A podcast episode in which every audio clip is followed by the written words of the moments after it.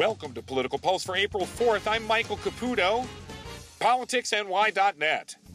After one of the toughest weeks I've ever seen for a presidential campaign, Donald Trump is on the stump in Wisconsin trying to close what could be a 10 point gap between him and Senator Ted Cruz.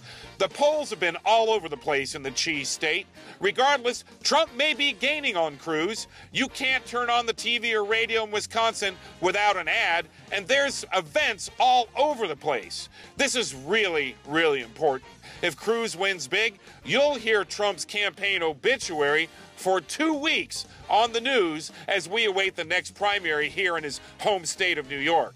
But if Trump finishes close or wins, the Cruz surge may be stopped dead in its tracks. Watch this closely.